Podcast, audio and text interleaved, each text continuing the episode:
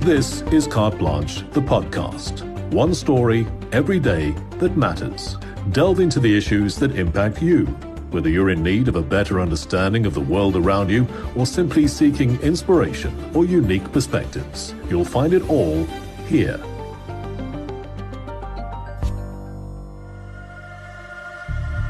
Devastation and death on Christmas Eve. When a gas tanker exploded in a sleepy Boksburg suburb, those nearby didn't stand a chance. As the number of casualties mount, we head back to Joburg's East Rand to piece together a tragedy that it seems could have been avoided.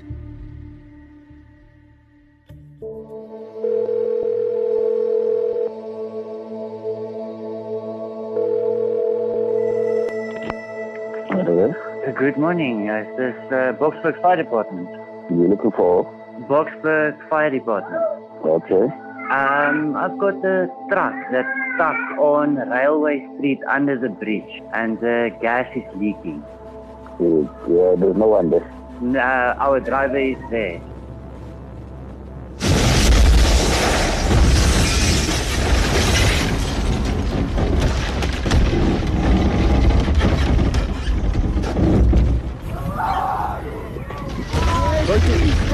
Come, come straight to the hospital. Go straight to the hospital. Urgent, backup, urgent, urgent, urgent.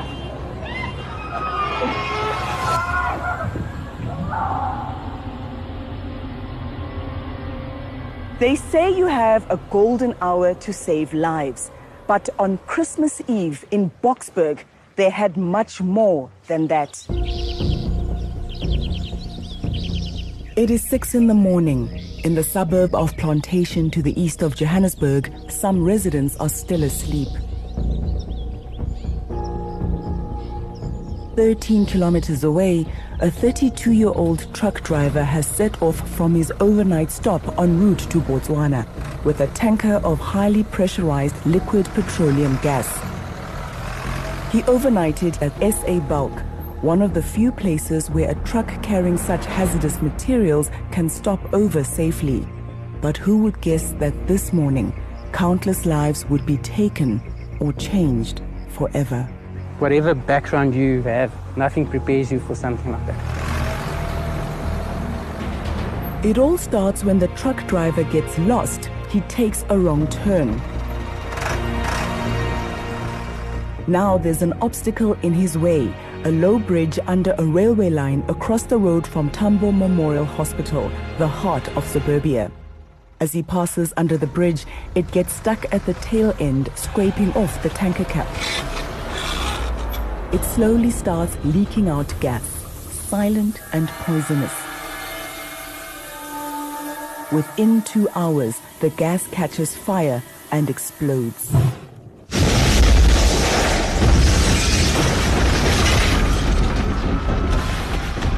Was a really big explosion where everybody started running. People really got burned and the whole bridge fell down. Babies, parents, kids, you, you could smell the burned flesh. The 24th of December 2022 will be remembered as one of South Africa's darkest days. Moments after this explosion, nine people lay dead. Within two weeks, as many victims succumbed to third degree burns, the death toll rose to 40. Liquid petroleum gas is actually a chemical you can't see.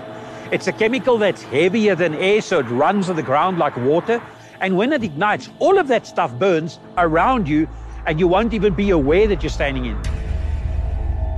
If this is the destruction that is left, I actually can't imagine what it must have been like on that morning. So, how could this happen? We piece together some of the evidence, and the full picture is shocking.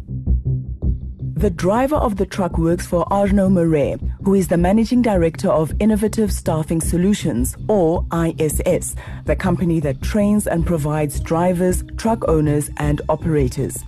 Logistics company Infinite used Arno's driver. In the morning, he started his startup procedure, which we can actually see on the tracking systems and so forth. So he did his checks on his truck like he's supposed to do. He then got onto a road that would lead him to either the R21 or the N12, which is an approved route used by the company, which has been checked because under the safety protocols, the route needs to be audited before it is approved. We reconstruct his journey, and the suggestion that he was lost seems to check out. But while trying to get back to an approved route, he may not have known that there was a low hanging bridge coming up because all we could find were two rusted old signs on the northern and southern side attached to the bridge itself. But not, as the law requires, early warning signs around earlier bends in the road to allow him to divert. The driver approached the bridge from the south. Ekurhuleni Mayor Tania Campbell says signage was the first thing the city checked in its own investigation. The current reports are indicating that uh, Ekurhuleni signage was in place. But the faded and rusty sign on the bridge itself was all we could find, even when we checked an alternative route to the bridge. Not a warning in sight. So he did his height assessments. He verified whether the horse would be able to pass under the bridge. He verified whether the trailer would be, would be able to pass under the bridge. If you then look at photos, he was correct in his assessments. The truck did pass underneath the bridge. I think the only problem that there was is the road has a decline and then quite a sharp incline going through the bridge. Yet, if the driver stopped and inspected the bridge before driving under it, as his employer claimed, he must have noticed the height restriction. But did he know that the height of the tanker was 4 meters at its highest point, almost half a meter higher than the sign's limit? Meanwhile, back in Boksburg, Stanley Mahlangu was asleep. The first time when I heard it, someone just woke me up, said, "Oh no, do you know that there's a truck which is stuck down the, tra- the trench there?" I walked heading that direction. Then when I saw that it was a gas tank, I even tried to tell some of the onlookers, "Go away." By 6:15, the tanker was stuck, leaking its contents. At that point, the driver's training required him to call the control room at ISS. From this moment, his job was to secure the area and keep people away until emergency services arrived. Getting help was top priority. ISS records show that the first call to one of several Ekurhuleni emergency numbers was made at 629. Disturbingly, several more calls to emergency services went unanswered and after establishing from their driver that no emergency services were on the scene yet, they tried again. With every passing minute, more curious onlookers and potential victims assembled for selfies and videos. Most people, when something, an incident happens, they want to take photos to send to their relatives, say, oh, this is what I witnessed on the Christmas Eve.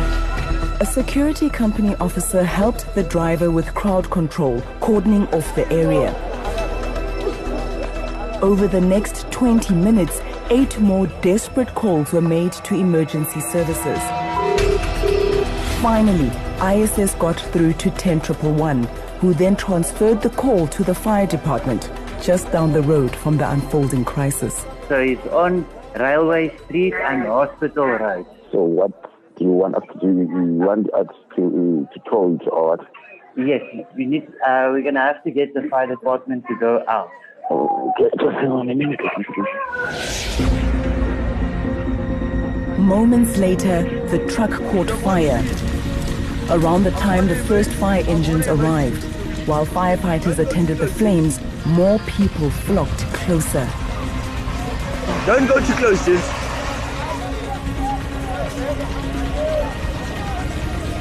The driver was in a very big panic.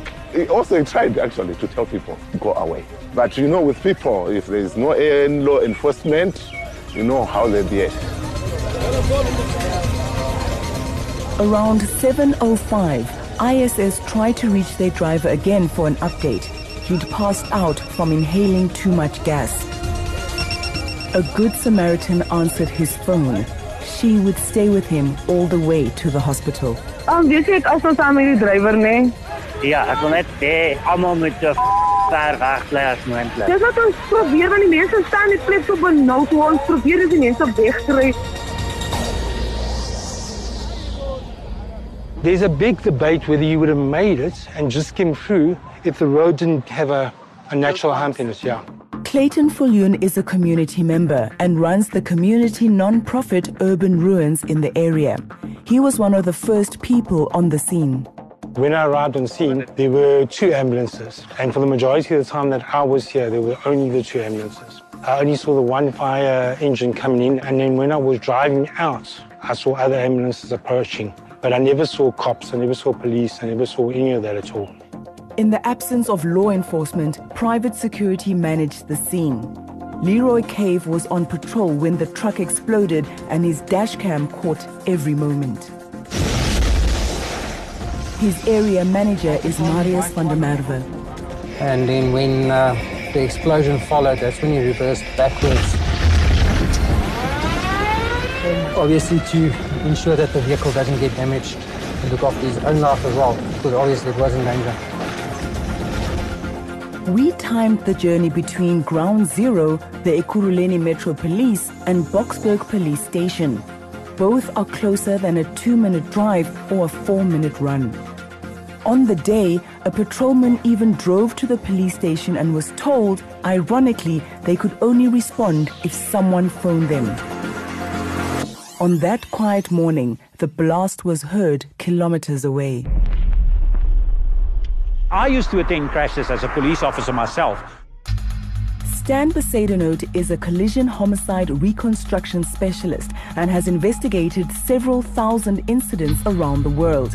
He was retained by the driver's employer to independently investigate the events surrounding the explosion. So prevention analysis always works best when you start at the end result and you work your way backwards, the way any forensic investigation does. Stan started investigating in the same place. What would have avoided their death would have been if they were far enough not to be killed. It's as simple as that. The next step is why were they so close and where were they supposed to be and how would they know? Well, normally they would know because somebody from an official service would tell them. Witnesses placed the arrival of police and Metro Police up to 50 minutes after the blast, an unforgivable lapse for those who bore the fallout. In a text message, the police declined an interview and promised a future statement once they've investigated. In Ekurhuleni, the fire chief didn't even pitch up for a confirmed on-camera interview. The Ekurhuleni Metro Police did send a spokesperson to talk to us, but wasn't willing to provide our team an answer to the most significant question why law enforcement was reportedly lost on the scene. You know, we only speak on good authority based on things that we had issued as the EMPD. In a tragedy like this, should we be playing the blame game or be seeking solutions to prevent this from ever happening again? The report that was tabled to me has uh, indicated that the SAPS 1011 number was not answered. However, the Kuruleni number was answered. And it is never acceptable if calls are not answered. I have said to our departments, absolutely there will be consequence management. The only reason why I cannot call this a comedy of errors is simply because there's absolutely nothing funny about it. It's a disaster of of absolute proportions. And the finger pointing can only be satisfied once the full investigation is done, and even sometimes after it's been in and out of court. A few nights after the tragedy, the community got together and held vigil for the victims. The only positive I can draw from here is the community united. Instantly, there were people offering food and blankets and, and assistance, and it didn't matter color, wealth, reputation. It was a case of how can we help? Where do you need us?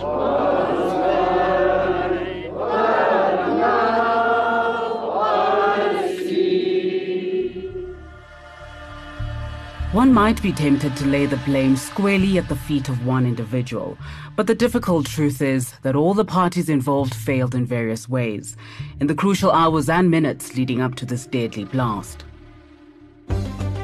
We love sharing these unique and eye opening stories with you. If you have friends and family living overseas, they can also join in on the Carte Blanche conversation. Tell them to find Carte Blanche, the podcast, now on all major podcast platforms.